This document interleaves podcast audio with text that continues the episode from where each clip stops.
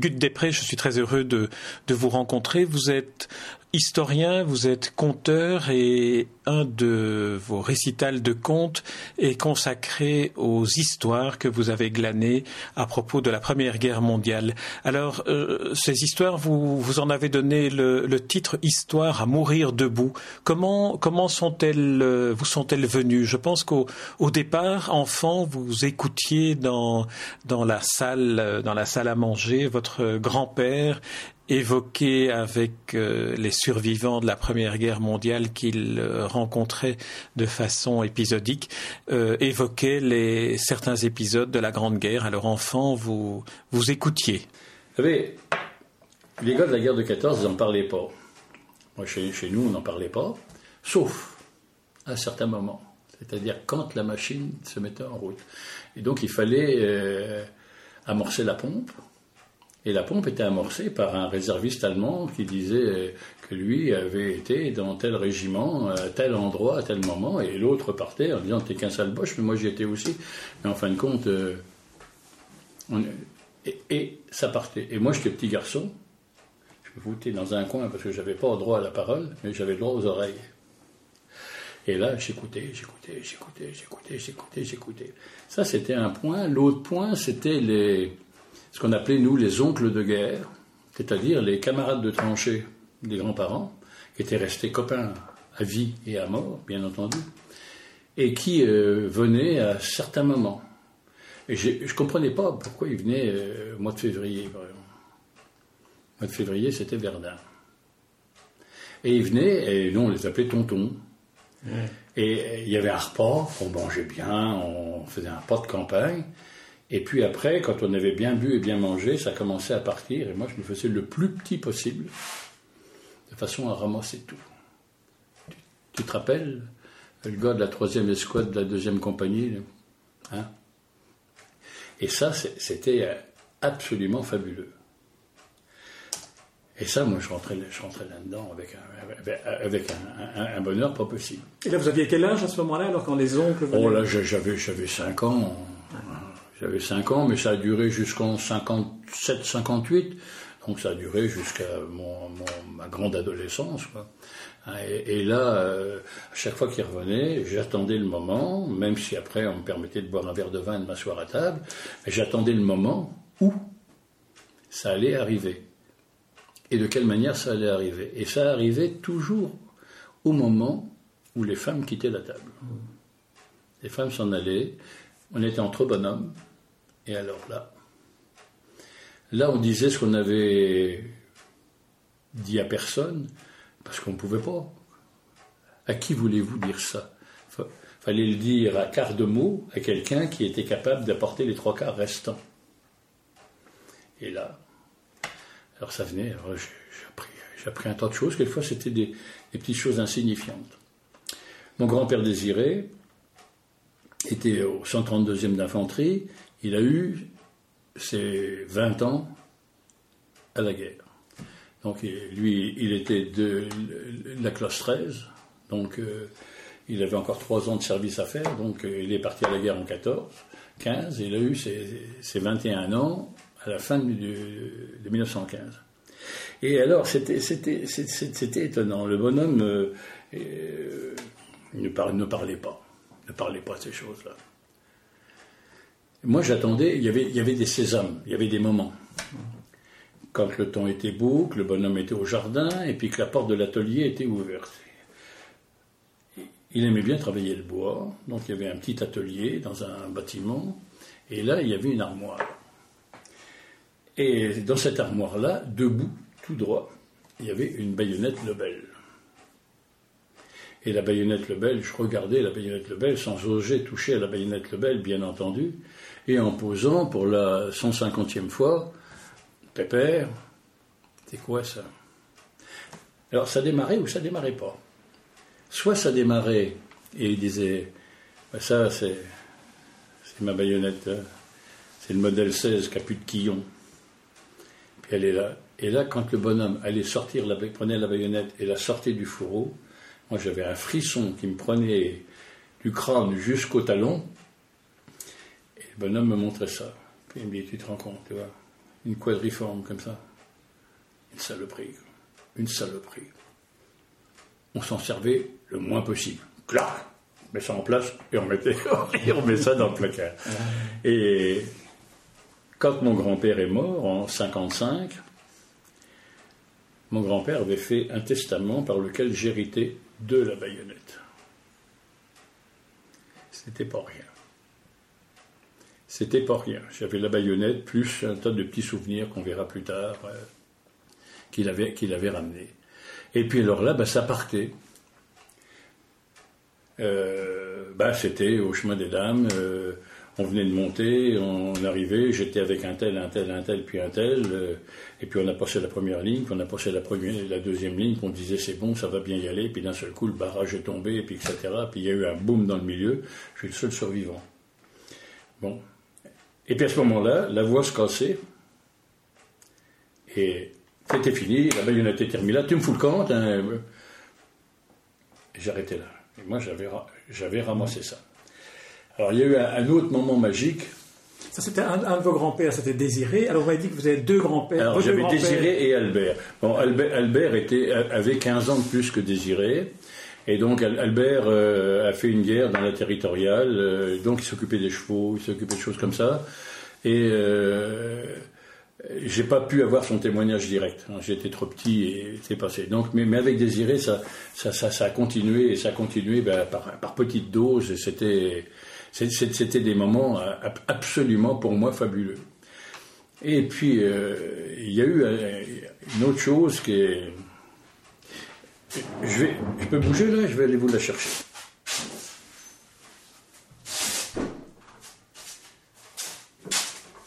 Avec grand-père désiré, il s'est passé quelque chose, vous disiez avant de partir. Oui, il s'est passé quelque chose. Alors là, je viens d'aller chercher un objet, là, que je suis allé chercher dans le pressoir derrière. Ici, on fait du cidre. Ici, vous êtes à la limite du cidre et du vin. Hein. À 10 km, c'est la vigne. Chez nous, en Normandie, c'est que le cidre.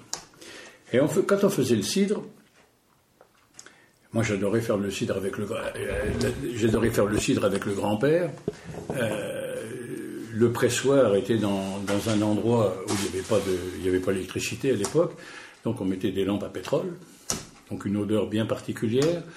Et euh, on pressait très, très, tard le soir, et c'était un pressoir à barre, à deux cliquets. Et il fallait être deux bonhommes face à face, un qui recule, un qui avance, un qui recule, un qui avance, et, et on entendait les cliquets qui faisaient clink, clink, clink, clink. Et moi, j'adorais ça. C'était que le bonhomme, parce que je savais que ça allait arriver. Ça arrivait à chaque fois. Parce qu'il y avait ça. Ça, c'est une pelle allemande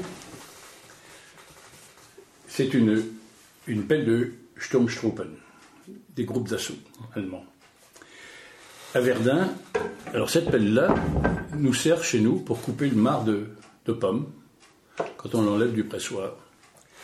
Et j'attendais le moment où le bonhomme allait démonter le pressoir et on allait prendre la pelle. Quand on prenait la pelle, il y avait toujours, je ne voyais pas lire, prendre la pelle et faire un premier coup dans le marc et crac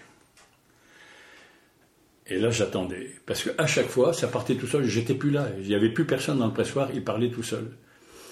Et tu vois, je venais d'être blessé. J'avais ramassé un éclat dans l'épaule. Mon bras ne marchait plus. Mon copain m'avait pris le bras, me l'avait mis dans mon brelage. Et il m'avait dit, le lieutenant m'avait donné mon ticket d'évacuation, puis j'étais en train de foutre le camp. On était dans les pires bombardements de Verdun, c'était en pleine nuit. Je pars, je pars, je pars, je tombe, je remonte. Il y a du jour, il y a de la nuit, etc. Et à un moment, je tenais, j'avais encore mon fusil, je tombe dans un trou d'obus qui était plein d'eau. Et en face de moi, qu'est-ce que je vois? Un Allemand dans le trou d'obus avec la pelle dont il servait comme une hache. J'avais mon fusil mais pas de baïonnette. J'ai voulu le mettre en joue, le fusil était enrayé, ça ne marchait plus, donc on s'est battu à l'escrime entre mon canon de fusil et sa pelle. Et puis euh, l'Allemand a lâché en disant euh, je peux plus. Et, là, euh, le grand-père m'a dit qu'est-ce que je vais faire? Je lui casse la tête avec la crosse du fusil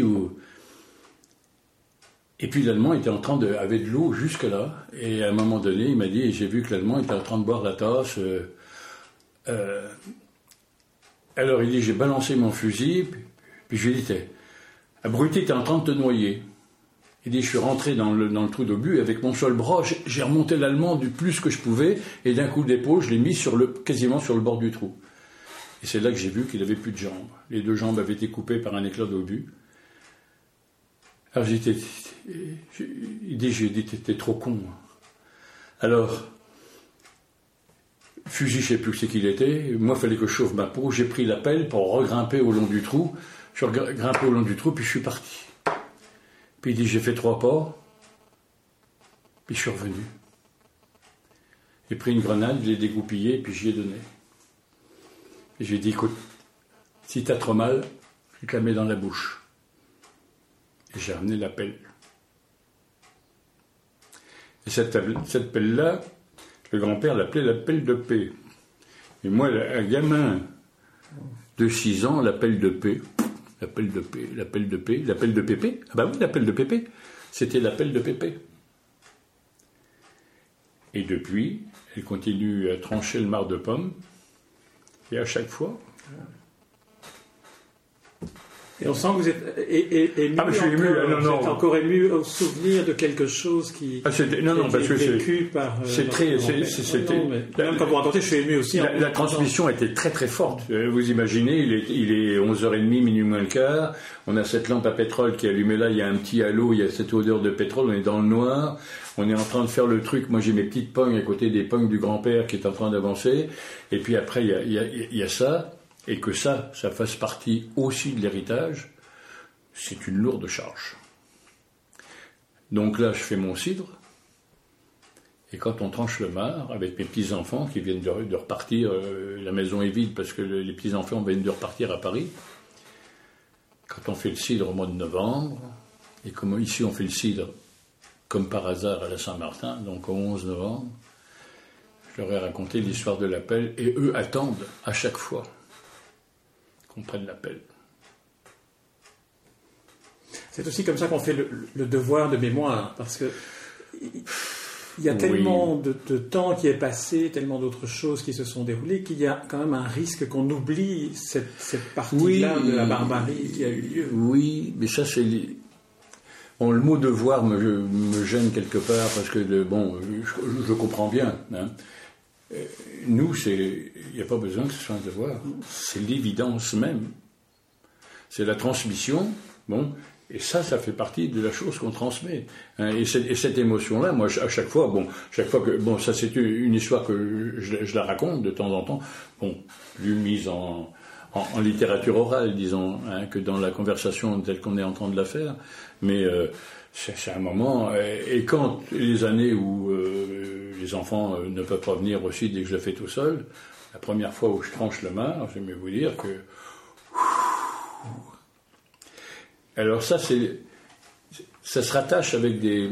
Dans Cotentin, il y a à Torteville, au village de Torteville-Hague, qui est un tout petit village. Mon grand-père était originaire d'un village à côté.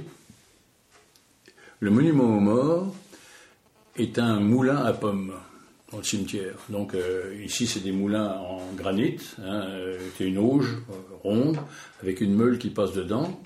Et la sentence écrite dessus, ils sont passés sous la meule sans l'avoir demandé. la boucle est bouclée, pour moi.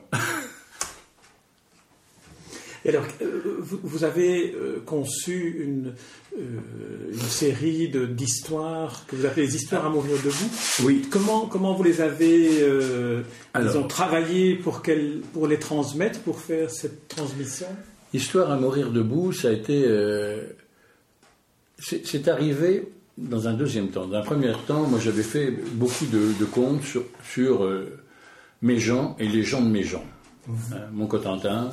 Ma, bataille, c'était le dialecte. Hein, le, euh, continuer à sauver ces, langues-là avec tout ce qu'il y a dedans. Et euh, j'ai voulu me placer en vraiment me positionner en combattant de la littérature orale traditionnelle euh, régionale chez nous. C'est-à-dire que j'ai rien écrit. J'ai à peu près 130 ou 140 contes, mais rien n'est écrit. Tout fonctionnait en littérature orale. Au début, je ne les faisais qu'en dialecte, mais le problème, c'est que faire du conte en dialecte, il faut que des, oreilles comprennent le dialecte, et puis on n'allait pas au-delà. Donc j'ai basculé au français, avec de temps en temps des, expressions dialectales dedans que, bon, que, je traduis. Hein. Mais euh, je suis parti là-dessus. Et l'histoire de 14-18, ben, c'est né tout simplement, de, ben, vous venez de comprendre, de, de, de l'émotion lourde que je portais avec ça, et puis de, euh, de cette idée de, ce grand-père qui n'en parlait pas assez, et puis, et puis je dis, bon, moi je voulais en savoir plus. Je voulais en savoir plus. Il avait laissé quelques carnets, pas grand-chose pas grand-chose. Et donc, j'ai refait tout un travail d'historien. Alors là, c'est-à-dire que j'ai repris toute la trace du grand-père, depuis le départ jusqu'à l'arrivée. Et ça ne me satisfaisait pas encore. Et donc, j'ai décidé de faire la guerre de mon grand-père. Alors ça, c'est faux. C'est-à-dire que j'ai pris tous les itinéraires, je ne les ai pas tous faits, malheureusement. Mais j'en ai fait un grand nombre à pied, ça fait des centaines de kilomètres. Où euh, je prenais euh, euh, bon, faut vous dire que, pour comprendre, mon, père a disparu dans les camps de concentration. Euh, ma mère, euh, qui était une jeune femme, avait une seule solution, c'est que bon, j'étais pupille de la nation, on n'avait pas beaucoup d'argent, et le seul moyen, c'est que je rentre dans une école militaire. Donc j'ai fait une carrière militaire. Je ferme la parenthèse. Donc ça, je souhaite pas que ça, ça apparaisse, mais quand donc j'étais, un jeune officier en pleine forme, etc. Et à chaque fois, toutes les années, à chaque fois que j'avais une permission, je faisais un bout d'itinéraire du grand-père. En, faisant exactement les étapes euh, avec un, sac de bivouac euh, où je couchais quand il couchait par terre, il couchait par terre. Quand il couchait dans un lit, euh, je prenais une chambre d'hôtel. J'essayais de faire ça. Et ça a été, j'ai arrêté parce que ça devenait obsessionnel. Hein. ça devenait vraiment obsessionnel parce que le, je vivais complètement euh, les pas dans les pas, euh, je retrouvais les étapes, mais avec des, trucs absolument invraisemblables. Hein. je suis arrivé dans un village où il avait été évacué après, la deuxième blessure. On était dans, les Hauts-de-Champagne, et puis Bon, je demandais aux gens où est-ce qu'était le, est-ce que vous avez un souvenir, est-ce qu'il y a quelqu'un dans la commune qui a un souvenir où était le, centre d'évacuation pour les blessés. Oh ben non, mais il y a quelqu'un qui pourrait peut-être dire ça, c'est la mère machin qui habite là. Elle, la petite fille, elle a déchiré des draps pour faire de la charpie. Alors je vais voir la, petite fille en question qui devait avoir 90 ans et qui me, qui, dit, ben oui, oui, ben c'était dans la grange derrière chez nous. Est-ce que je peux aller dans la grange? C'était 6 heures du soir. Euh, on me dit oui, on va pas voir grand-chose. J'avais une lampe de poche dans ma voiture. Je commence à y aller. Je regarde là, une, grande, grange en bois. Euh, bon, je voyais rien. Il y avait un tas de bazar. Il dit je pourrais revenir demain. Ben oui, vous, revenez demain. Et le lendemain, je suis revenu. Et dans la grange, il n'y avait, il y avait rien de clair, quoi, de, pas de souvenir. Sauf que, à un moment donné, sur un endroit où la paroi était dégagée, à hauteur des civières, c'est-à-dire à 50 cm du sol, écrit, au crayon des noms, des numéros matricules, des numéros de régiment. Alors là, je commençais à, à déplacer tout. J'ai déménagé la grange par petits bouts et j'ai trouvé Désiré Després, 132e régiment d'infanterie, à ça du sol, c'est-à-dire à hauteur de la civière. Alors quand vous rencontrez ça, et puis que vous venez de faire la, route et que vous trouvez ça, il se passe des choses. Hein il se passe des choses. il se passe des choses non seulement parce que vous avez trouvé le nom que vous cherchiez, mais parce qu'il y en a des centaines tout du long. Hein, qui se sont succédés. Euh, c'était la, zone où on, venait de l'évacuation numéro 1, on était au centre de tri, et là on, allait, on attendait les ambulances qui allaient emmener vers l'arrière. Et ça, c'est des moments assez, étonnants, quoi. vraiment assez étonnants. Hein, voilà, oh, donc non seulement vous suiviez le, trajet de votre grand-père, mais en plus aux endroits où vous arrêtiez, vous interrogiez aussi. Ah ben chercher. Vous étiez à la recherche de chercher des témoignages. non, chercher des, témoignages ou des traces. J'avais pas grand-chose sur le grand-père. J'avais des itinéraires, j'avais des, choses comme ça. Ah, donc entre les deux, je faisais un travail d'historien. Donc euh, j'allais à, Vincennes au centre de, de Documentation de l'armée. Documentation de l'armée de terre. Hein, et euh, là, je, reprenais les, journaux de marche et d'opération, les JMO, hein, et puis donc euh, ça, confirmait ou infirmait ce qu'avait écrit le, bonhomme sur son carnet. Et donc là, j'étais là, et donc je savais que sa compagnie était là, mais que la, deuxième était là, que la quatrième était là, etc. Et donc je, je, suivais, je ces routes-là, et, et, c'était vraiment étonnant. Et je me suis retrouvé, euh, en particulier au chemin des dames, Bon, alors évidemment, j'étais le. Euh, l'erreur dans le paysage, j'étais un gars avec mon sac sur le dos qui était en train de marcher, que, il n'y avait pas de choses particulières, j'estimais que j'étais en plein dans le champ de bataille. Quoi. Et euh, Pour constituer, c'était en à quelle époque que vous aviez fait ça? En quelle année vous avez fait ces, alors, j'ai expéditions? J'ai commencé ça dans les années, le début des années 70. Le début des années 70. Euh, j'avais plus de, liberté dans, mon, temps de travail. J'étais en, métropole parce que j'appartenais aux troupes de marine, donc j'étais toujours sur des théâtres d'opération outre-mer. Et là, euh, donc dès que j'avais un temps, j'avais fait une convention avec ma femme. Je dis écoute, sur, mon temps de permission, euh, je prends ça. Je suis dans telle zone. Tu t'inquiètes pas, je te ferai un coup de téléphone de temps en temps et, je fais la route.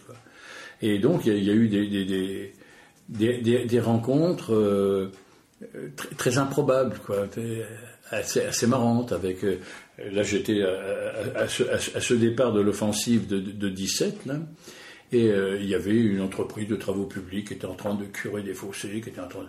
Je dis, qu'est-ce que vous êtes en train de faire, les gars Oh, ben là, on est en train de, on est en train de préparer un drainage pour l'agriculteur. Vous savez que vous êtes sur la, zone de départ de la première ligne française, là. Oui, oui, non, mais bon, on y va, on y va, on y va. Euh, je reviens le lendemain, et puis les gars disent Oh, on est emmerdé, euh, regardez ce qu'on a trouvé. Il y avait deux corps. Bon, hein. Alors, euh, ben, il dit Oui, bon, bah, allez. Vous appelez la, gendarmerie, faire le, constat, etc. Et, sur un des deux corps, il y avait une plaque, 132, donc le régiment du grand-père. Bon, et puis, bon. Euh, de, monter dans les bois, de trouver des zones, bon, des zones non déminées, bon, des zones euh, pourries d'obus, de, etc. Euh, je vais voir le maire de la commune, il me dit oui, mais il fallait pas y aller. Hein. Il n'y avait rien qui m'interdisait d'y aller, il n'y a pas de pancarte. ah, mais vous étiez sur une propriété privée ben, Je dis oui, bien sûr, bien sûr. sur une propriété privée, mais je dis, je porte pas plainte contre quoi que ce soit. Mais il dit, mais ces zones-là sont pas déminées, et puis elles le sont jamais parce que, parce que, parce que. Et alors d'avancer, puis et, là de me, de, me, rendre compte, avec le petit carnet à la main, de dire ben voilà, ils sont arrivés là, euh, la, progression euh, qu'ils avaient était, une, progression euh, de, de, d'un kilomètre en 20 minutes.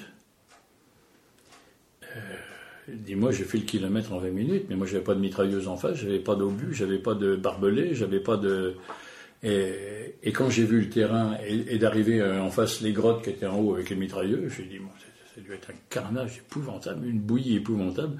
Alors dans ces cas-là, j'ai dit, bon, allez, je ramassais mon, mon, bazar, je marquais sur ma carte, je suis arrivé là, je me replie, je vais me retrouver un coin pour casser la croûte, boire un coup, et puis, euh, et puis faire mes petits carnets, et puis, euh, et puis on verra ça demain matin, on prendra ça le lendemain matin. Mais bon,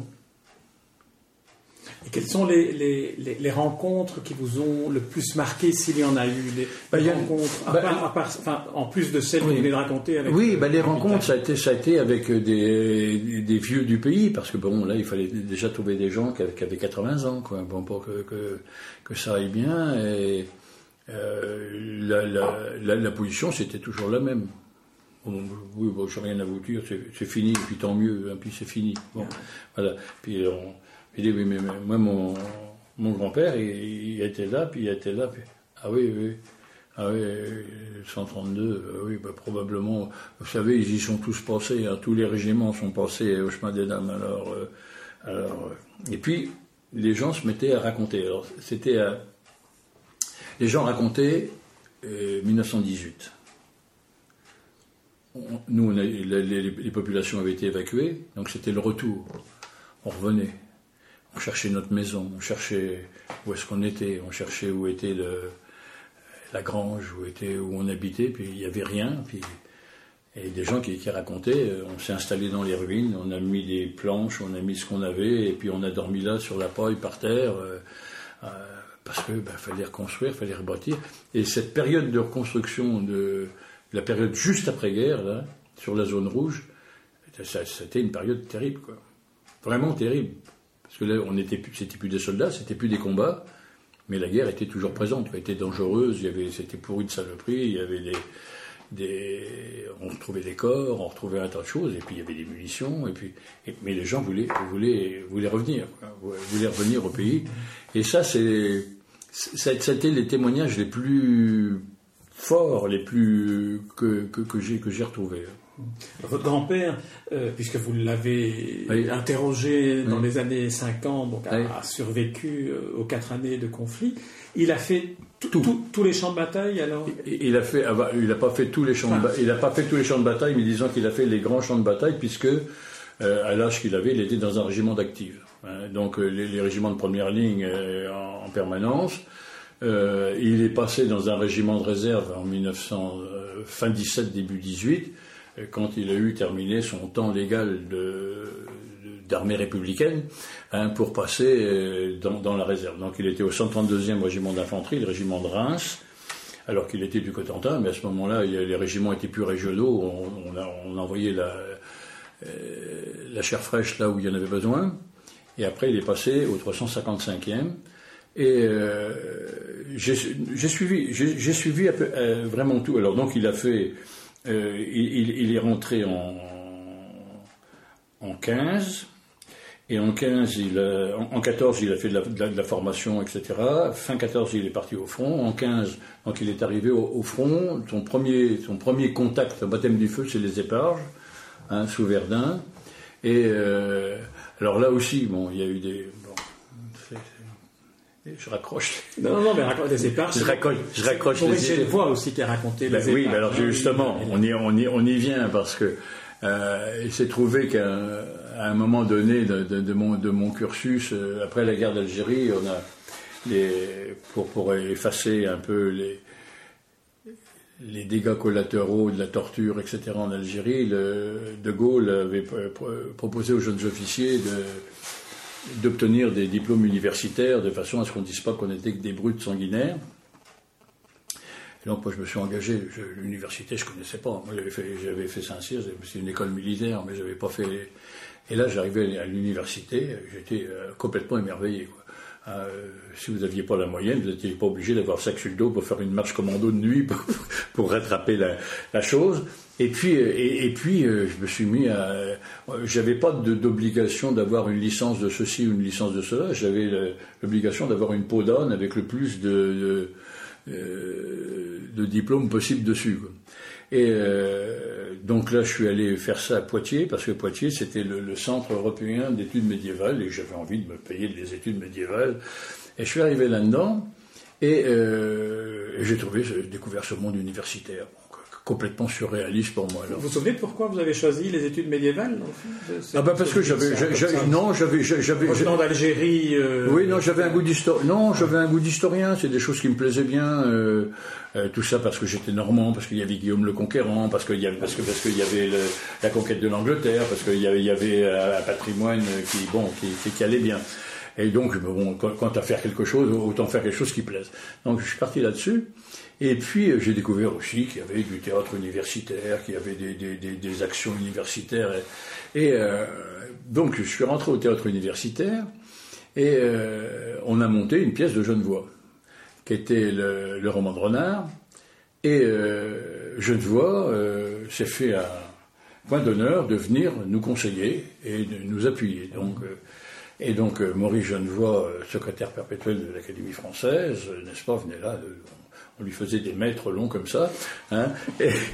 et, euh, mais il a eu la bonne idée de ne pas venir tout seul, de venir avec sa fille euh, Sylvie, qui, euh, pour nous, bon, c'était très bien.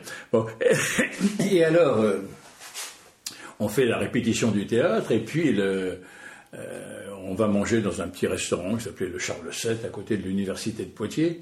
Et puis, à un moment donné, euh, bon, je, vais parler à Sylvie, je dis écoutez, j'ose pas trop aborder votre père parce que bon, euh, puis c'est pas dans le propos, puis il a peut-être pas envie de, là-dessus, mais je voudrais lui parler de la Grande Guerre. Et cette chameau-là, papa, il voudrait te parler.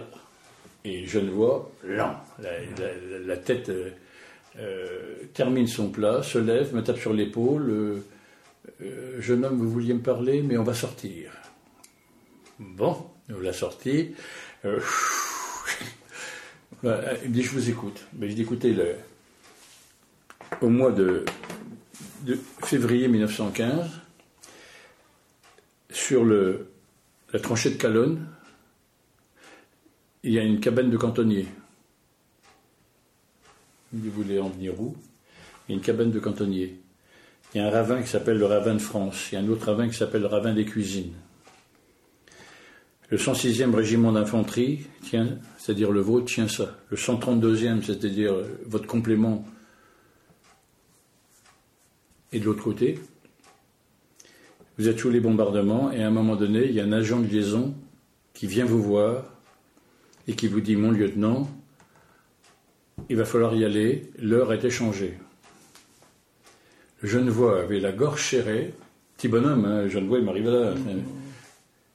Il me dit Oui, vous appelez comment? Il dit Je m'appelle Després. Ouais, vous avez les mêmes yeux.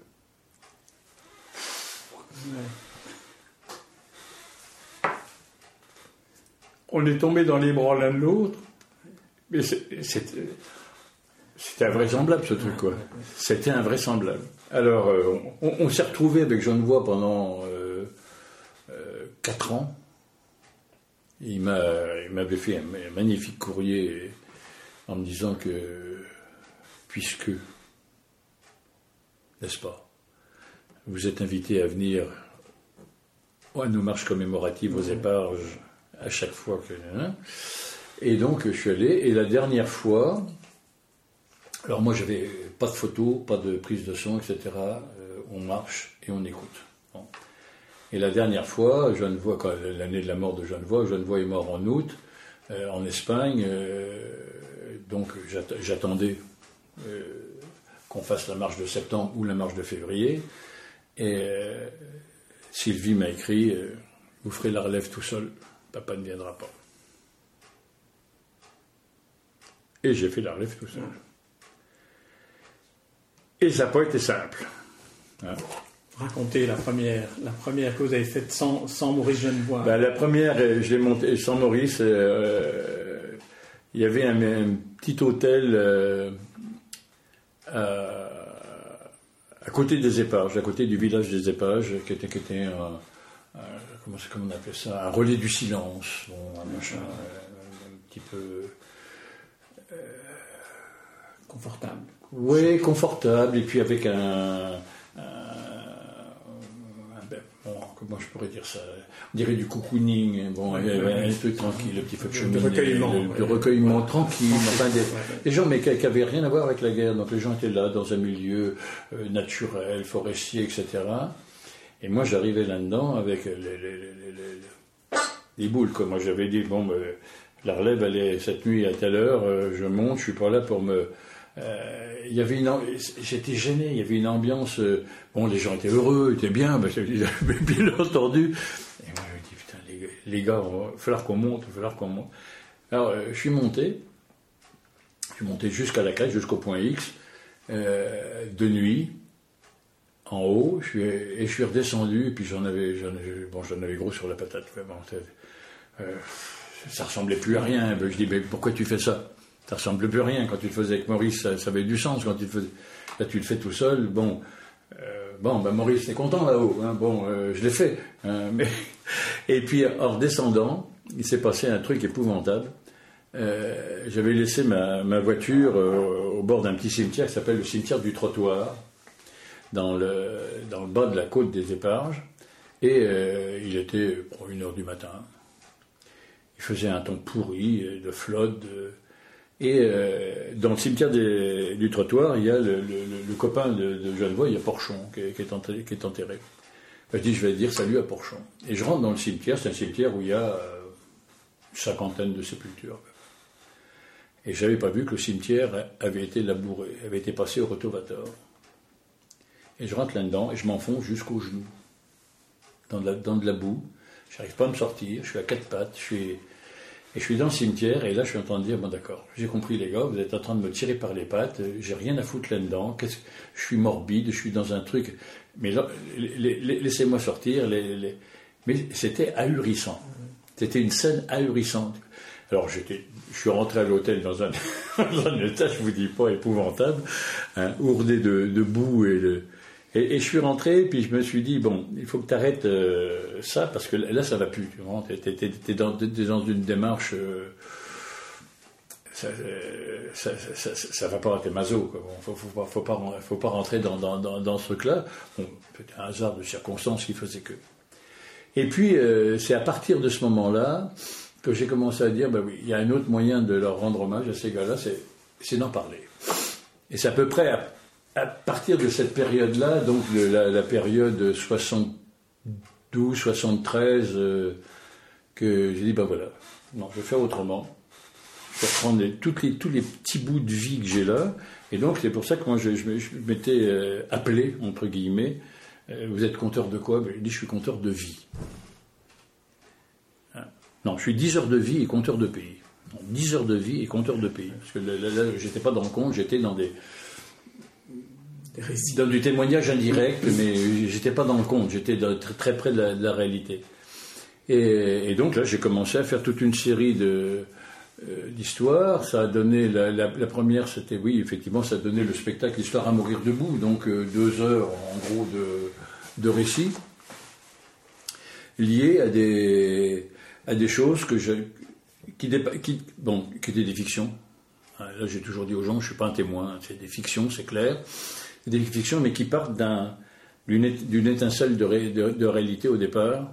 Et cette, étincelle-là, elle est, elle, est, vive.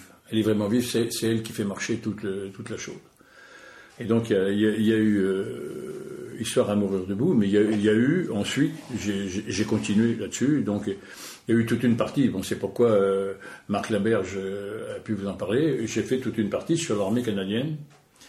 Ah Bon, et sur la guerre des Canadiens en Artois euh, et en Flandre. Donc on a, la, dernière marche qu'on a faite, c'était il y a trois ans sur euh, de Ypres à, Ypres, Paul Capel et ah, aidez-moi le, le, Verdun des des Canadiens. Oui, oui j'ai oublié aussi. Bon, ça va revenir. Bon, ça, va, ça, va, revenir et où là, je l'ai fait avec un, photographe canadien, euh, Bertrand Carrière. Et Bertrand Carrière me dit, écoute, moi, si tu veux bien me servir de, guide de guerre, moi, j'ai envie de travailler sur, ce que la Terre a gardé, sur la mémoire de ces choses-là, mais euh, je suis pas j'ai pas les, équipements qu'il faut au niveau intellectuel pour aller là-dessus. Et donc on est, on est parti sur une, chasse qui a duré euh, 4 ans presque, euh, aux images.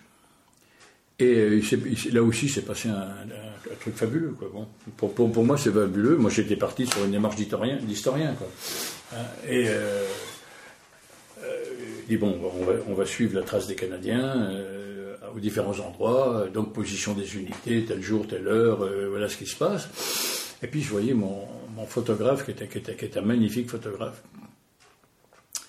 qui me suivait, qui prenait des, photos, des, vestiges, des choses comme ça, puis à un moment donné, qui partait. Et on se retrouvait le soir à l'hôtel, euh, et on faisait un débriefing image. Alors il faisait de la photo et de la vidéo quand je regardais les images, je dis bon, il n'a rien, filmé de ce, que je lui avais, dit. Et en fait, euh, Bertrand était, parti dans, son ressenti de la chose. Et quand j'ai compris comment ça se passait, c'est-à-dire, il me disait toujours, bon, on, prépare la journée, on va, on va aller sur tel terrain. Alors, je lui faisais un topo le matin en disant, voilà, les Canadiens sont là, les Allemands sont là, on est dans telle position, on est le, euh, on est, on part au nord d'Ypres, on va, on va, on va prendre la route de Ménine, on va, on va, on va arriver à Paul Capel, Paul Capel, on, va, on va, on va remonter, puis, alors bon, ok, Ça, c'était, l'itinéraire. Et puis, alors, donc, je l'emmenais à des, à des endroits. Et il me dit, continue, raconte-moi. Cause, cause, cause, cause. Raconte, raconte, raconte, raconte. Puis moi, je vais prendre, moi, je vais faire les images que je veux. Et les, images étaient absolument étonnantes. Quand j'ai vu ça après, j'ai dit, oui. Puis j'ai dit, oui, mais bien sûr, bien sûr qu'il a raison. Il a 30 ans de moins que moi, quasiment. Donc il est, il est d'un pays qui n'a jamais connu aucune guerre. Et là, il est en train de, de, de, projeter. Et donc, euh, Bertrand a fait des photos à plat ventre dans un champ de maïs coupé, par exemple, où il y a des, petits bouts qui sont comme ça. Et pris à plat ventre, c'est une troupe qui monte à l'assaut. Des petits bonhommes avec des, des, bouts tordus, des bouts cassés. Quand j'ai eu compris ça, j'ai dit, mon Dieu, mon Dieu, mon Dieu, mon Dieu, que je suis pragmatique, que je suis euh, cartésien et, que, et qu'il est poétique et qu'il est parti dedans et qu'il a raison. Il dit parce que la Terre d'aujourd'hui, elle l'évoque de cette manière-là, personne ne la voit plus, mais lui, il l'a vu de cette manière-là, et on a continué à fonctionner comme ça, raconte, raconte, raconte, et moi je prends, je prends, je prends. Et ça, ça, a été une fabuleuse découverte. fabuleuse découverte. Et, alors, enfin, ça raconte aussi un peu euh, la, façon dont, vous êtes passé, en quelque sorte, du travail d'historien vers le raconteur d'histoire. Et l'histoire individuelle raconte. Les deux choses se sont toujours faites en parallèle. C'est-à-dire que je raconte des fictions, mais qui sont dans un contexte vérifiable à tout moment. C'est-à-dire que quand je, parle dans, cette fiction-là, ma fiction va reposer sur un personnage. Je vais prendre un personnage, et le personnage va vivre une aventure dans un cadre particulier. Si ce cadre particulier est le cadre numéroté d'un régiment ou d'une division, etc., et une date donnée et un endroit donné, tout va rentrer dedans. Donc là, il y a tout le travail de l'historien qui va, qui va être avant, hein, euh, qui va, qui va euh, être le, plus près, le plus près possible de la des réalités stratégiques et techniques du moment, et moi, euh, alors ça, c'est ma bataille. Hein. Bon, ma bataille, c'est, vous savez, c'est les, deux écoles françaises par rapport à 14-18, hein, euh, l'école de Péronne et l'école du chemin des dames, hein, ou celle de Montpellier, qui, qui se rattache. Donc une, c'est euh, les événements, que les événements et rien que les événements, et l'autre, c'est les hommes dans les événements, les hommes dans les événements, les hommes dans les événements. Et, bon, la bataille entre, moi j'ai fait le choix, c'est Péronne les hommes dans les événements. Pardon? C'est Péronne, les hommes dans l'événement Non, c'est le chemin des dames. Péronne, c'est l'histoire pure et dure, euh, mais avec. Euh, bon, quand, quand, je dis s'ils entendent ça, ils vont être fous. Mais bon. non, mais c'est. non, non, non, non, non, mais bon, le. Euh, Péronne, c'est l'histoire événementielle pure et dure, et on, s'en tient à ça, c'est-à-dire à tout ce qu'on peut prouver. Or, moi, je voulais me donner une licence euh, d'indépendance hein, et de fiction. Et donc mon, personnage euh, euh, était un personnage qui venait, qui venait d'ailleurs, souvent plusieurs bouts de personnages remis bout à bout pour arriver à quelque chose qui tienne la route. Quoi. Hein, et ce, ces, personnages-là, mais à travers un événementiel qui lui était vérifiable à tout moment. Hein, y compris à chaque fois que j'ai fait une histoire, je suis allé sur le terrain, j'étais capable de dire là et là, et, etc., parce que j'aime bien ça. Bon, l'histoire, du détail. Hein. Et donc, revenir un tout petit peu en arrière, parce que euh, euh, vous avez commencé à, me raconter, quand vous étiez enfant, vous étiez le témoin de, d'histoires qui se racontaient. Et puis, euh, bah, l'armée, l'histoire, pourquoi est-ce que c'est la guerre de 14-18 à laquelle vous êtes intéressé le plus? Alors que vous avez ce vécu de la Deuxième Guerre mondiale à travers votre père, la guerre d'Algérie. Et des guerres coloniales, oui. Et puis bah, l'histoire médiévale. Alors, bon, l'histoire, bon, médiévale, c'est, l'histoire médiévale, c'est l'anecdote en plus. Hein. C'est, l'histoire médiévale, c'est un, cursus universitaire. Euh, là, c'était un bonbon, c'était, du plaisir. Je rencontrais des gens fabuleux, je rencontrais des gens qui faisaient de l'histoire de l'art. Euh, moi, je n'avais aucune idée dans mon école militaire de l'histoire de l'art telle qu'elle était. revenons aux trois autres éléments. Donc, les trois autres éléments.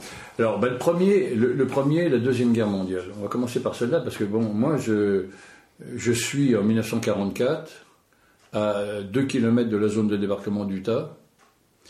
Le monde bascule au début de 1944, quand les troupes d'occupation, qui sont des, réservistes, qui sont des, comment je dirais ça, des, groupes quasiment non militaires, moi je les voyais plus souvent sans fusil, sans, qui venaient avec leur bourrique chercher du lait, chercher des choses comme ça.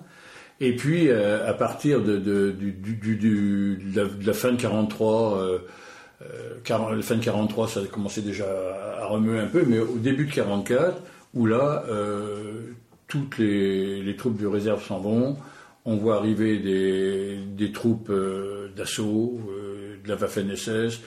Chez nous, on avait pas de, on avait des Géorgiens, donc des troupes retournées de, de l'armée rouge, qui plutôt que d'aller dans les camps avait choisi de rejoindre l'armée allemande et qui euh, savaient que de toute façon, c'était des, types qui étaient complètement désespérés. Hein.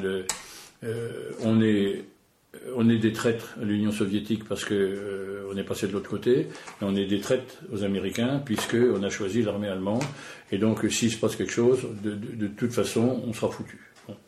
Et donc, il y a, une, ambiance qui se crée qui est, complètement désastreuse. Et puis, surtout, l'arrivée de très jeunes cadres, de régiments parachutistes allemands, euh, avec des, des, des, très jeunes gens, des très très jeunes gens, et qui là n'ont plus le, il n'y a, a, plus ce rapport euh, à, l'histoire. Euh, on arrive parce qu'on est dans l'urgence, et puis bon. Et moi, petit garçon, à ce moment-là, je suis un petit garçon sans papa. Hein. Déjà, votre père. mon, père a disparu. mon, père a disparu en 41. donc c'était à ça que je faisais allusion en disant, dans le fond, dans les éléments fondateurs de votre. Euh, c'est l'absence du père. Il y a l'absence du père, il y a le grand-père qui ne raconte pas. Alors, il y a le grand-père qui ne raconte, pas, mais qui est là. Il y a les grands-oncles qui sont là, qu'on fait aussi de la Première Guerre, qui sont là. Il y a les ouvriers agricoles qui sont autour, qui sont là. Hein, et qu'on fait, qu'on fait la guerre, et qui. Euh, bon, il y a, y, a, y a, ce monde-là. Donc, euh, on, on, se remet à vivre à l'ancien temps. Bah, pour moi, c'était le temps présent parce que je n'avais pas connu le temps d'avant. Hein, mais on se remet à vivre, euh, on, marche à la cheminée, il n'y a pas d'électricité, euh, on, fait les veillées, il y a le couvre-feu, mais bon, on se retrouve dans notre petit coin, on fait notre affaire, et puis bon. Les hommes sont réquisitionnés pour aller planter les asperges à remelles, pour euh, faire la défense, la défense côtière, mais bah, la vie va. Et puis, à un moment, la vie bascule. Et pour moi, pour un petit garçon, c'est fabuleux, c'est complètement fabuleux. Quoi. il y avait, euh, ce que je dis dans mes histoires, il y avait trois autos dans le village. Hein. il, y avait l'auto du médecin, l'auto du vétérinaire, et puis le boulanger qui venait d'avoir une auto pour aller porter du pain. Et c'était les autos qu'on voyait passer avec des gazogènes, et voilà. Et d'un seul coup, sans qu'on sache, euh, moi en tout cas, ceux de mon âge, qu'on comprenne ce qui se passe, en une nuit, tout bascule. A des milliers de voitures et les voitures sortent de la mer des voitures, des camions, des chars qui cassent les haies, qui passent partout, etc. Mais nous, la vie continue, c'est-à-dire que euh, on, se bat à travers les haies, on se bat à travers les champs. Il faut aller traire les vaches qui sont dehors, et les hommes vont traire les vaches. Euh, et moi, j'ai des souvenirs très clairs de, de, mes grands-oncles trayant les vaches dans les champs, et puis papa, papa, papa, et ça partait de tous les côtés. Et, et, et, les oncles disant, c'est la première fois que j'ai été obligé d'attacher la queue de ma vache à la patte, hein, à cause de ces hommes qui étaient en train de tirer à droite à gauche. C'était hallucinant. On était dans, un, truc de science-fiction.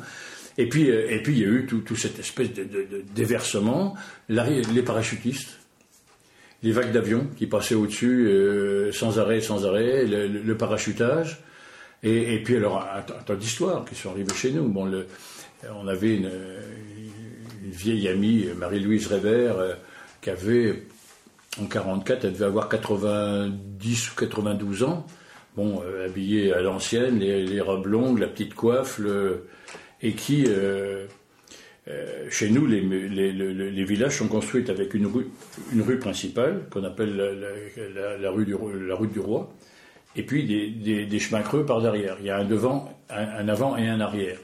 Et donc, dans mes je raconte souvent, vous savez, nous, Normands, vous savez comment on connaît un, vrai petit Normand, quand il est dans son berceau, on le lance au plafond, s'il reste accroché comme ça, c'est que c'est un vrai. Hein. Et donc, vous comprenez que cette route-là qui est devant, qui est aujourd'hui la route Goudron, on n'y va jamais, vu que c'est nous qu'on la paye, si en plus il faut qu'on l'use, c'est trop nous demander.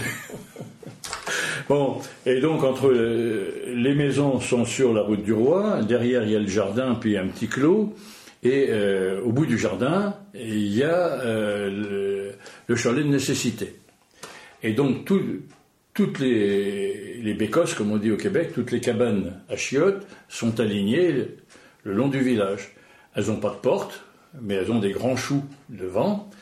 Et quand les bonnes femmes, euh, ou les bonhommes d'ailleurs, vont aux toilettes le matin, euh, il y a Radio Chiotte qui passe. Euh, bon, Jean, ça va ce matin? Comment que ça passe Ça passe à la voisine et ça passe à la voisine.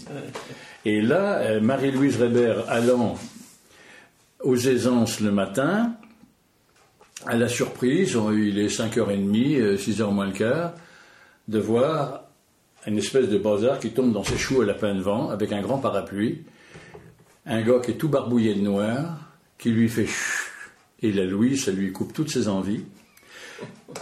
Le gars ramasse le parachute, en fait un tas, le tasse dans s'en va, fait un petit coucou et s'en va derrière. La, bonne femme est, paralysée. Elle ramasse ses côtes, se met à courir, va jusqu'au presbytère, cogne à la porte, réveille le curé. Euh, monsieur le curé, monsieur le curé, monsieur le curé. Mais qui c'est que vous avez, Jean, vous avez vu l'heure qu'il est quand même Le job est tombé dans mes choux. Le curé qui dit, le diable est tombé dans vos choux. Si, si, monsieur le curé, le diable est tombé dans les choux. Je l'ai vu, je l'ai vu, il était tout noir, il arrivait comme ça du ciel il est tombé dans mes choux. Comment qu'il était? Ah, ben il était, c'était le diable, c'était le diable, il y avait, il y avait, ah ben non.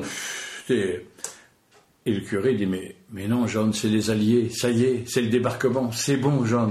Ah, le débarquement, le débarquement, je vous, je donne, monsieur le curé, je vous dis que c'est le diable, moi. Et pourquoi vous dites que c'est le diable Oui. Qui êtes si malin, monsieur le curé, il est descendu sur le ciel, comment qu'il avait fait pour monter hein? Bon, et, ça, moi, je, l'ai entendu, cette histoire-là. Et ça, c'est absolument fabuleux. C'est-à-dire qu'on avait le, début du 19e siècle, une bonne femme qui avait connu les diligences, qui avait connu les bateaux à voile, qui avait connu etc. On n'avait pas encore l'électricité, hein, et qui voyait un, bonhomme tout noir qui tombait du ciel. Bon, c'était bon. Et, ça, bon, ça, ça, ça, ça, c'est des choses qui m'ont nourri, quoi. De, Donc ce sont les, histoires alors qui ont fait que vous avez eu envie de raconter des histoires. Oui, ah ben ça, il y avait... pourquoi celle de 14-18 plutôt que celle de 40-40 ben, Celle de 14-18, c'est parce que pourquoi il fermait sa gueule, mon grand-père? Pourquoi il me disait rien, mon grand-père? Qu'est-ce qu'elle avait de, de, de, cette putain de guerre pour qu'on n'en parle pas? Qu'est-ce qu'il y avait derrière ça? Pourquoi il en disait, il en disait rien? Et ça, ça, ça, ça, a été, un, gros truc. Alors, seul problème, c'est qu'il en disait quand même. Et les petits bouts qu'il disait étaient tels que. Moi, j'avais tendance à imaginer ce qu'il y avait entre les petits bouts dits et les grands non-dits. Et les grands. Si les petits bouts dits étaient si terribles, les grands non-dits devaient être encore pires. Et donc là, là je, me suis mis à, je me suis mis à travailler là-dessus, puis en me disant que bon, mes, mes, bonnes gens, c'était des, des, petites gens de rien, des, petits paysans du, fin fond de, de, leur Normandie. Et puis bon, comme 80% de, hein, des gars qui étaient au fond, du, petit monde. Et je me suis dit, bon, moi j'ai la chance d'avoir fait des écoles, j'ai la chance d'avoir... Euh, faut, faut, que, faut que je leur rende ça, faut que faut que je dise ça. Bon. Alors, le dire en tant qu'historien, ouais, c'était pas mon truc. Hein. C'était pas, pas mon truc encore que bon, j'ai fait un travail d'historien militaire, mais euh, le boulot d'historien militaire, c'était effectivement de travailler sur les, les, armées, les, les, divisions, les régiments, les dates, les heures, les machins, le nombre de munitions, le, le monde. ça, c'était ce côté-là, mais moi, ce que je voulais savoir, c'est ce que devenait le bonhomme. Et puis, comme par le hasard, je me suis trouvé, moi, de, devenir officier et commander à des hommes et de commander à la guerre, c'est là que la bascule s'est faite. Vous avez vécu ce que ça pouvait être, ce que ça avait pu être euh, Non, même pas, même pas. Mais j'ai j'ai approché, disons. J'ai approché, non, parce que je, euh, dans, dans, tous les conflits que, que, que, j'ai été, même, même s'il y en a eu de très serrés, de très durs, euh, jamais eu j'ai des pilonnages d'artillerie comme il y a eu sur Verdun, jamais eu, jamais eu j'ai eu ce déluge de, de bon, euh, jamais j'ai et, mon, mon, mon, souci ça a toujours été de dire comment les gars ont tenu, bon, avec les bombardements, mais dans des conditions de flotte, de, manque d'hygiène, de malbouffe, de, de, mal dormir, de, comment est-ce qu'ils ont tenu? Alors effectivement,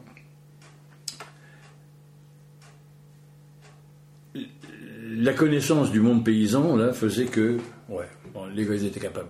Ils étaient capables de marcher sous la flotte, ils étaient capables de faire du bois sous l'eau, ils étaient capables. Donc ils, avaient, ils avaient une, aptitude physique et morale à supporter les, les éléments. Hein. Mais quant aux éléments, s'ajoute la mitraille, s'ajoute les barbelés, s'ajoute les rats, s'ajoute la mort des copains, parce qu'il y avait ça aussi. Euh, on part là-dessus. Et donc je me suis dit, bon, comment je vais faire? Et puis au, début, mon idée était simple, hein, c'était de faire le, refaire l'histoire du grand-père pour la famille. Hein. Bon, ça s'arrêtait là. Ça s'arrêtait là. Que tout le monde sache que le, petit bonhomme, ben, il s'était farci ça et puis qu'il l'avait fait bien. Mmh. Hein, euh, le bonhomme avait fait toute sa guerre, s'était ramassé ses quatre blessures, avait ramassé sa croix de guerre, euh, avait rien demandé après, avait bon. Mais euh, tout le temps, ça a été de boucher les trous. Mon maquette, c'était qu'est-ce qu'il m'a pas dit? Et comment je vais trouver ou essayer d'approcher le, non-dit?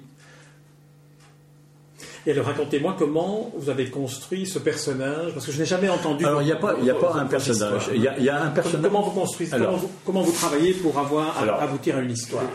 Il y, a, un personnage par histoire. Hein, qui, est un, qui, est un, personnage particulier, dans une, dans une circonstance particulière, alors là, pareil, historiquement vérifiable, mais euh, avec, avec, avec un bonhomme qui part dessus. Ben, comment, je, comment, euh, comment je fais les histoires?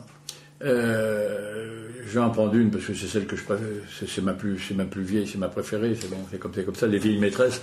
Hein. mais racontez-la peut-être. C'est long. Hein oh, ça fait 20 minutes. Oui, non, ça c'est trop long. Racontez comment vous l'avez vécu.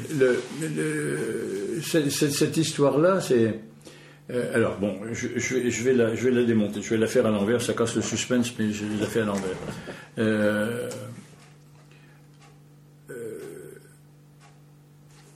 je rencontre un, jour un, d'anciens camarades, et, qui, et puis on parle du, pays. Et puis, ils me disent, bah, tu sais, il y, a eu un truc pendant la guerre de 14 à, Torteville le, facteur allait porter le courrier chez des gens qui savaient pas lire. Puis les gens lui demandaient de lire les lettres pendant la guerre de 14. Et puis le facteur a appris la mort de son propre fils en lisant la, lettre à un autre. Bon, ça s'arrête là. voilà, voilà l'histoire. Alors cette histoire-là vraiment. C'était celle qui, qui, C'était l'histoire mère. Hein, c'était l'histoire mère. Et euh, donc ça, je la remets dans un cadre très précis euh, chez nous. Euh, et donc, on, peut la faire en, on peut la faire en cours. c'est là où je vous disais, chez, chez nous, il y a trois espèces de chemins. Il y a un chemin qui passe devant la maison, qui est le chemin goudron ou le chemin du roi.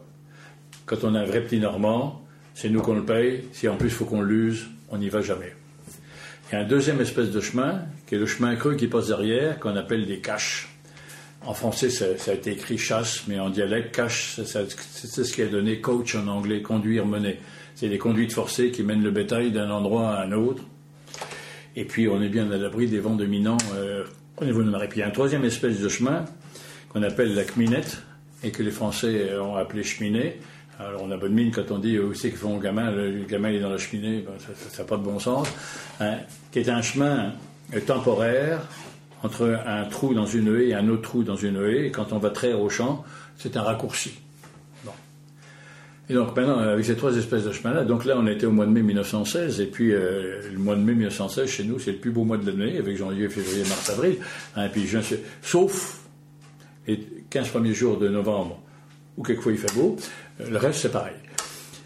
Et là, il y avait le, père Lozoué, François Lozoué, qui s'en revenait, et qui remontait par la petite cache du bas. Euh, il y avait une culotte en velours, sa créature, c'est comme ça qu'on appelle les femmes chez nous autres, mais il ne faut pas y voir mal, c'est la créature des Écritures, celle qui est sortie de la côte à Adam, qui avait un liseré rouge de cousu le long de son pantalon qui montrait qu'il était facteur supplétif auxiliaire des postes. parce que des gars jeunes, n'y en avait plus, donc il fallait bien retrouver des bonhommes pour aller porter le courrier. Donc il avait son képi, sa boîte, et puis il était en train de remonter, et puis c'était au mois de mai, la terre était en train de d'embrasser le renouveau, il y avait des petites primes vertes, des violettes, il y avait les berceaux de la Vierge au-dessus, euh, et puis il y avait des petites odeurs qui remontaient dans les jambes de pantalon, et il faisait des effets pas possibles, mais à l'âge qu'il avait, ça s'arrêtait aux genoux. Quand il est arrivé au carrefour des deux caches, la cache à loutre et la cache à liot, il a trouvé, il y avait les. Alors, bon, c'est là où je mets le dialecte, il y avait des biches entravées au tiers. Ah, des biches entravées au tiers. Donc, des chèvres attachées par une patte à une chaîne. Et euh, qui étaient là pour brouter le talus euh, par derrière. Bon, je sais pas qu'on manque d'herbe en Normandie, mais euh, comme on passe pas par la porte du devant, c'est bien prévenant par la porte de derrière. Donc, les, les biches se sont mis à bêler. Et le père Hébert, qui était deux mètres au-dessus accroquier des mariés de la jeune Porrette, accroupi à éclaircir de jeunes poireaux, a entendu le bruit qui s'en venait, et donc le bonhomme a marché sur ses planches qu'il mettait sur sa terre, qui étaient des fortes terres chez nous qui tassent, il a été jusqu'au bout, s'est mis la beuse dans la haie de buis bataillé, parce que nous, les buis, les buis de bataillé. Vous savez, mon monsieur, je vais vous dire une chose. Hein. Une haie qui n'est pas bataillée chez nous, on dit, il faut même pas savoir quelles sont les couleurs des culottes de la patronne. Hein. Il a mis sa beuse dedans, il a regardé par en bas, puis c'est qu'il a vu le bonhomme qui s'en venait, qui a dit, euh, dit François, c'était chez nous que t'en viens. Et le François tenait une petite lettre bleue désarmée. Bon Dieu, une lettre bleue désarmée. Ça faisait trois mois qu'il n'en était pas venu. Le bonhomme, il s'est plus senti, il passe par la porte du devant, qu'il a dit. Il est repassé, il a marché dans ses porettes, il a renversé deux pots de géranium à la Louise qu'elle allait lui chanter toute la matine jusqu'au Salvage Regina. Il est rentré dans la maison par la porte de derrière, parce que nos maisons ont une porte derrière, nous, monsieur, voyez-vous. Et en face de la porte de derrière, il y a la porte du devant. Et à gauche de la porte de derrière, il y a la fenêtre de derrière. Et en face de la fenêtre de derrière, il y a la fenêtre du devant. Et à gauche de la fenêtre de derrière, il y a le lit à courtine qui est là. Puis à côté du lit à courtine, il y a le garage à Jules. Euh, ben, Jules, je sais pas ce que c'est. C'est la table de nuit. Euh, Jules, Jules, euh, je sais pas comment vous l'appelez chez vous, Jules, mais nous on l'appelle Jules. Hein. Et c'était un grand progrès social parce qu'avant Jules, était dans un creux derrière les rideaux. Hein. et quand on était maître chez soi, vous savez comment on reconnaît qu'on est maître chez soi? Et Quand on couche sur le bord du dehors, monsieur, parce que quand on couche sur le bord du dehors et que sur les 1 heure du matin, votre prostate vous dit que, hein, et qu'il faut enjamber la créature et aller chercher le pot qui est de l'autre côté. Prendre les deux mains pour ouvrir les rideaux et le viser au jugé, c'est des problèmes dans la famille. Donc, eh ben voilà, ben, bon d'abord. Et puis après, vous avez la, cheminée, vous arrivez à la porte du devant, c'est le cabinet de toilette, tout ce qui est la, la, cuvette en émail, le rasoir, le cuir à rafuter, le blaireau debout sur son cul, le savon dans du papier chocolat, et à la fenêtre, une glace à trois volets, avec des moulins de Hollande plein de chures de mouches derrière. Vous arrivez à la porte du devant, à ce moment-là, il arrive. Le, François arrive, la bancelle avait été tirée à la table. Signe de bienvenue, il n'y a pas besoin de dire d'autre, il avait juste à s'asseoir. Le père Hébert était allé à la cave chercher un, pot de beurre et deux moques. Une moque, c'est ça.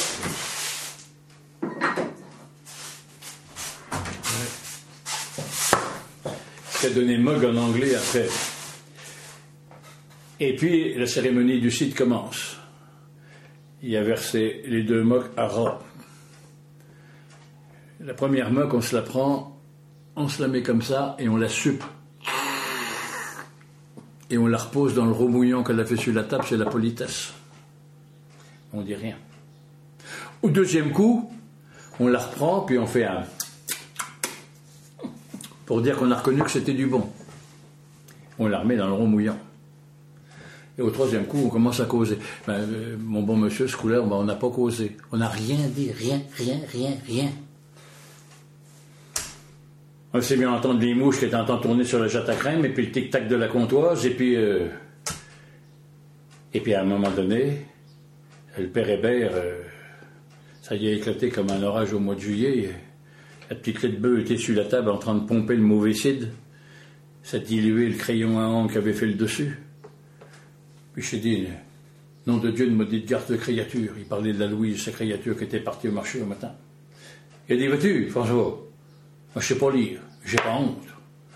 Mais euh, voudrais-tu me la lire, la lettre du fils? Ah, François dit, euh, dans le règlement des postes, moi, j'ai pas le droit de savoir ce qu'il y a dans la, communication. Hein. Et puis en même temps, ben, il a chaussé ses lunettes, il a été chercher son couteau de poche, il a ouvert la petite lettre. Le père Hébert s'est mis sur la bancelle, s'est écarquillé le fondement pour ouvrir les oreilles, les mains sur chaque cuisse. Il a écouté.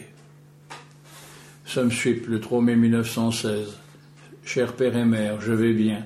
J'ai été blessé à la cuisse à l'attaque de la main de Massige, mais mon bidon a évité le pire. Vais avoir une combat d'eau pour les foins. Espère être des vôtres, votre affectionné Adolphe. Ah, le père Hébert était là. Oh. Au moment qu'il est sorti de ses entendements, il a juste eu le temps de se rendre compte que le facteur était en train de quitter la maison. Sac au dos, tant qu'il se remettait debout, les pieds dans les sabots, qu'il aille jusqu'à la porte, il avait traversé la cour du devant, le chemin du roi, il partait derrière. François Il est revenu, la lettre était là, mais quand on ne sait pas lire, on ne sait pas lire, mon bon monsieur. Il fallu attendre deux heures d'horloge que la Louise rentre du marché. Il été au-devant d'elle sur le grand chemin du roi. Il a pris le cheval au bridon, ce qu'un bonhomme ne doit jamais faire. La bonne femme lui a dit, bon, il n'y a pas de bonhomme, je suis maîtresse de moi. Il s'est rendu compte qu'on allait en parler pendant tout le mois qu'elle allait suivre, qu'il avait été au-devant de sa bonne femme. Il est rentré, le cheval a été... Il a pris la bonne femme, il a descendu, il a mis les deux paniers, à ses yeux, les yeux qui a dit, une lettre du ficé. Alors si c'était une lettre du ficé, la bonne femme a dit, euh, pas de problème. Le bonhomme, il savait qu'elle allait lire tout haut, comme elle faisait d'habitude. Il s'est remis sur sa bancelle, les mains sur les cuisses. Ça me suit le 3 mai 1916, cher père et mère. Je vais bien, j'étais blessé à la cuisse.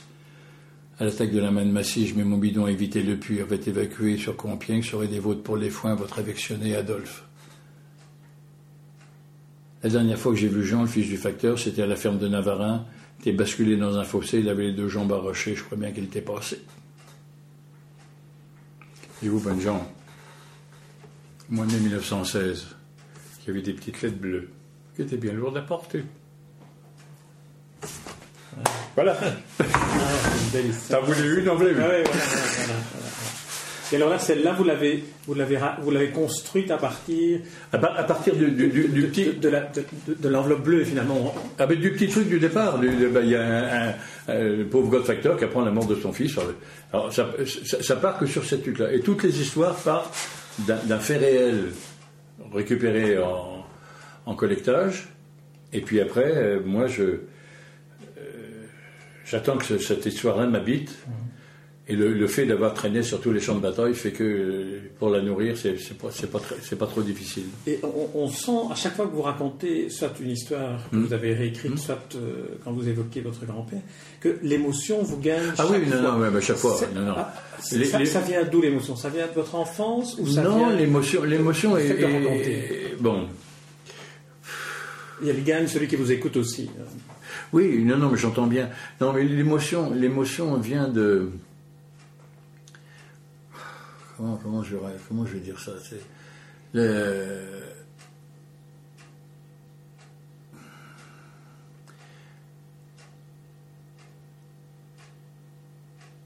L'émotion vient de la dramaturgie que moi je mets en œuvre quand, euh, quand, quand je bâtis le récit. Bon, en fait, quand le, un récit comme ça, ça se bâtit, euh, bon, ça a mis deux ans en gros pour se faire. Dans, la mesure où j'écris rien, c'est quelque chose que je, que rabâche, que je rabâche, que je rabâche, que à, tout moment, euh, bon, ça, revient, donc je vis intérieurement d'une manière très forte. Jusqu'à ce que le texte se stabilise quasiment, où il n'y a plus rien à faire, où, le, les mots seront exactement les mêmes, les ponctuations, les effets de voix, les... Euh, si bien qu'il y a, il y a un, un, investissement personnel dedans qui est très lourd, qui, est, très fort, et qui fait que euh, moi, quand je, monte sur, sur, un spectacle de, de, 14-18, je dis toujours, je monte au fond, quoi. Je monte au fond. Bon C'est-à-dire que je me conditionne, j'y vais, et puis. Euh, et avec cette. comment je pourrais dire ça Cette, cette amitié, cette, cette amitié pour les gars cette amitié que j'ai eue pour mes propres hommes après, dans d'autres conditions, quoi. Cette, ce, respect des, ce respect du type qui, loin de tout ce que pensent les gens, etc., etc., va, va aller au casse-pipe alors que tout le monde s'en fout, que tout le monde est en train de faire sa vie derrière. De temps en temps, bah oui. bon. et ce que je disais, c'est j'en parlais à mon épouse souvent en disant mais bon j'en parle pas je parle pas des trucs où je suis allé parce que ça, ça va rien vous donner ça ça, ça, ça, ça va rien dire bon je dis quand je vois euh, moi j'ai quitté les armes euh, après après le Liban en, 83 je dis mais vous voyez, vous ne me ferez pas regarder la télé. Hein. Bon, la Syrie actuellement est une chose qui me révolte euh, profondément. Euh, on voit, il y a un panache là. On n'entend pas le bruit, il n'y a pas l'odeur de la chair brûlée, il n'y a pas l'odeur du, du il n'y a pas le bruit du verre brisé sous vos pieds quand vous marchez, il n'y a pas, il y a, a, pas cette, cette, ce stress permanent des populations, il n'y a pas, il y a, pas tout ça, il n'y a pas tout, toute cette, cette, matière qui vous bouffe, qui vous, qui vous triture et, à laquelle vous devez résister pour, pour avancer parce que votre job c'est de, de, de, de bon. Et ça c'est, c'est un peu ça que quand, je me suis mis à côté l'histoire, c'est de dire mais vous savez ces petits gars-là, euh, petits gars de rien, un petit certificat d'études, ouvriers agricoles, etc. Eux, ils l'ont bouffé jusqu'au bout le bazar, le calice jusqu'à la lie. Et quand on rentre, ah bah oui, bah écoute mon gars, t'as pas de boulot, t'as pas de machin, t'as pas de truc. Ça, ça me. Bon, alors c'est une espèce de, de, de, de bataille euh, euh, pour, pour, rendre justice. une espèce de, euh, rendre justice à ces types qui qui n'ont rien demandé, qui ont compté là-dedans, qui, sont partis. bon, il y a ceux qui sont revenus, ceux qui sont pas revenus. Quoi. Bon. Est-ce que, je, ne, savais pas, je ne connaissais pas votre, votre parcours, hmm. est-ce que euh, on, pourrait penser que, d'une certaine manière, en racontant la guerre 14-18, euh, un peu comme votre grand-père, hmm. il y avait cette plage de non-dits, est-ce que ce n'est pas une manière pour vous de dire les non-dits de ce que vous avez vécu, que ce soit au Liban ou en Algérie? Une thérapie, bah oui, oui, je suis persuadé. Je suis persuadé, c'est une, une, forme, une forme de thérapie. Euh, bon, je suis incapable de raconter ce que j'ai fait. Hein, et puis, puis je le souhaite pas. Et puis, euh, euh, je ne veux pas rentrer là-dedans parce, parce, parce, que c'est pas. Euh, c'est indicible, comme dirait l'autre. Mais tout comme la leur était indicible, de la même manière. Et, et, et donc, c'est. C'est pour passer de l'autre côté. Bon, tout, comme je ne peux pas parler des camps, je ne peux pas parler de l'histoire de mon père. ça, c'est un. Bon. Et donc, 14, c'était mon il dit bon ben on aura on aura on, on aura 100, 100, ans de décalage, mais merde les gars quand même je je ferai quelque chose. Bon, et puis voilà, et ça s'arrête là. Il n'y a, pas de. Oui, non, c'est pour ça que c'est votre manière à vous de raconter oui, non, mais je votre pense, père, euh, la guerre d'Algérie, peut-être la guerre du Liban, enfin tout ce que vous avez vécu, oui, oui, oui, que vous ne pouvez pas raconter, que vous ne voulez pas raconter. Non, que je veux pas. non, non c'est pas que je veux pas, c'est que je ne peux pas. Vous ne pouvez pas. Je peux pas. C'est-à-dire je suis pas, je suis pas capable de la remettre. Euh, je suis pas capable de. Alors qu'avec 14, je, peux arriver à, me mettre en position d'historien, c'est-à-dire euh, dans, une démarche conceptuelle par rapport et d'analyse, alors que euh, moi je me rends parfaitement compte dans, mon vécu de ce qu'ont vécu les gars. C'est-à-dire que aucun, aucun type de 14 ne peut regarder, euh, raconter la guerre de 14. Il peut raconter les, les, 800 mètres de ligne sur lesquels étaient, étaient foutus euh, les deux compagnies, les, quatre barbelés qu'il y avait en face, les machins, les coups dans la gueule, les copains qui meurent, le, truc. Bon, mais sans, sans, lien avec le reste. Bon, quand on était un peu gradé et puis qu'on avait un peu d'informations, on pouvait essayer de, refaire une ligne de front euh, euh, à peu près. Mais l'événement sensible, c'était quoi? C'était le copain d'à côté, c'était le mec, c'était le, c'était le, les, pieds gelés, c'était le, moral qui tombait, c'était le courrier qui n'était pas arrivé, c'était le. Bon, moi, c'est ce que j'ai vécu avec mes bonhommes. Hein, avec les gars qui, à qui il fallait soutenir le moral en disant bon allez bon et, quand même faire le boulot à un moment donné il fallait leur dire bon les mecs il n'y a pas le tout faut y aller quand même hein, faut et, et donc il y avait il y avait cette chose là bon qui plus vraiment la même chose aujourd'hui avec les, armées de métier mais encore que encore que encore que hein. encore que là euh, nous on a un régiment ici hein, on a laissé 11 gars en Afghanistan. les derniers qui ont été ramenés en tant qu'anciens, j'aurais dû y aller.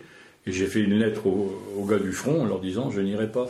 on en est à ce que les femmes de soldats fassent des manifestations sur la rue pour, pour qu'on leur rende je dis, il y a quelque chose qui ne va pas dans, le royaume de Danemark.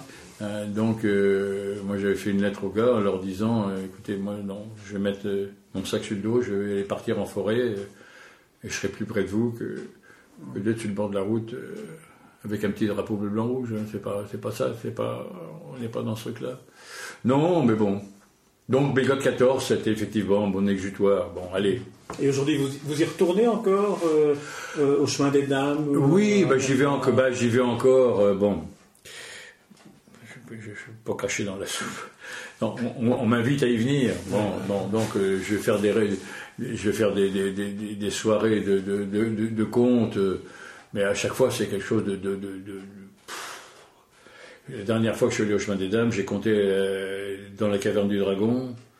Euh, là où il y avait l'ancien cimetière, il y avait, une, soixantaine de tombes qui ont été relevées depuis qu'ils étaient partis.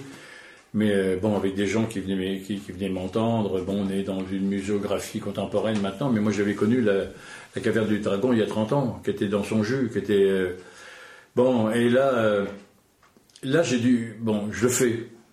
Mais là, là le mot devoir arrive. Hein. Le mot devoir de mémoire arrive. Le mot devoir, mon gars, tu vas. Hein, tu, tu, dois y aller. Hein, parce que le, on, s'éloigne de plus en plus hein, du, temps. Et là, j'étais dans, le truc en disant bon, mais les gars, est-ce que j'ai, j'en, suis là, mon bon monsieur. Est-ce que j'ai le droit de faire de la fiction? Là où vous avez vécu votre calvaire Là, là où? Alors bon, ils sont sympas, ils sont, ils sont sympas, ils me disent oui, hein, mais bon. Est-ce que la, la, fiction, à un certain moment, ne raconte pas mieux l'histoire. C'est-à-dire ah, que, ce, que, vous disiez, marcher dans le verre, sentir l'odeur de gasoil pour, pour l'Algérie ou le Liban, finalement, la fiction permet de le faire pour la guerre 14-18 parce qu'on est tellement loin. Non, mais bien sûr. non, mais bon, c'est un, un, choix conscient que j'ai fait en faisant ça. Hein. bon, de dire euh, en le seul, quel, est, quel est le moyen de sensibiliser des gens d'aujourd'hui, euh, bon, en 2012, à cette guerre qui va avoir 100 ans, hein, qui est Alors je me posais la question, et euh, je me disais comment moi, gamin, on me racontait la guerre de 70 et la guerre de 14. On me racontait la guerre de 70 euh, avec des choses bon, qui, qui, qui, qui, m'étonnent encore. Quoi. les francs-tireurs, les francs-tireurs de 70, les, le corps franc irlandais euh, qui était en train de se battre en Normandie avec des chapeaux à plumes, le, le bon, il y avait tout, tout, ce truc-là. Mais celle de 14 a, eu ce, bon, la, la, différence de toutes les autres. Bon, été d'une démesure dans tous les sens du terme de d'horreur, de, d'héroïsme, de, de, bassesse, de tout, tout était exacerbé et, et, débordant. Hein. Et, là-dedans, moi, moi, je voulais sortir le grand-père. Je voulais sortir le grand-père et ses copains, sortir le bon petit bonhomme. Merde, eux, ils ont, ils se sont fait casser la gueule, ils ont été jusqu'au bout. Ils l'ont fermé, ils n'ont pas eu rien en sortant. Et puis, ben, on n'en a rien dit. Ben, moi, j'avais vraiment envie de les, de, de, les ressortir. Puis lui, puis lui, puis lui, puis alors. Euh, bon, puis voilà. Et vous n'avez pas envie d'écrire vos, histoires ou d'en garder une trace J'imagine que c'est enregistré ou que c'est... Pas tous, malheureusement, mais on est en cours là. Bon, il, y a, y, a, un boulot qui est en train de se faire. Euh, non, parce que j'étais, j'étais, j'étais coincé dans le, euh, dans, dans, mon pari, enfin dans mon pari, dans mon, dans mon engagement de, de, de, pour la littérature orale, en disant. Euh, on y va. S'il y a des gens qui, reprennent ça, tant mieux. S'ils ne reprennent pas, mais je m'aperçois que c'est pas facile de reprendre. Pas du tout facile de reprendre. Bon, parce que la, prestation comptée aujourd'hui n'est pas la prestation comptée que j'ai eue quand j'étais gamin. Quand j'étais gamin, il y avait le compteur, il revenait régulièrement. On entendait euh, les, six mêmes histoires. On, on prenait toujours du bonheur à apprendre et puis on avait les variantes. C'est-à-dire qu'aujourd'hui, euh, on, est, on, est passé de, de l'échange convivial au spectacle, donc, avec une rampe, bon, avec un, avec une mise en, espace, avec une mise en parole, avec une. Bon. Euh, mais bon. Mais bon. C'est.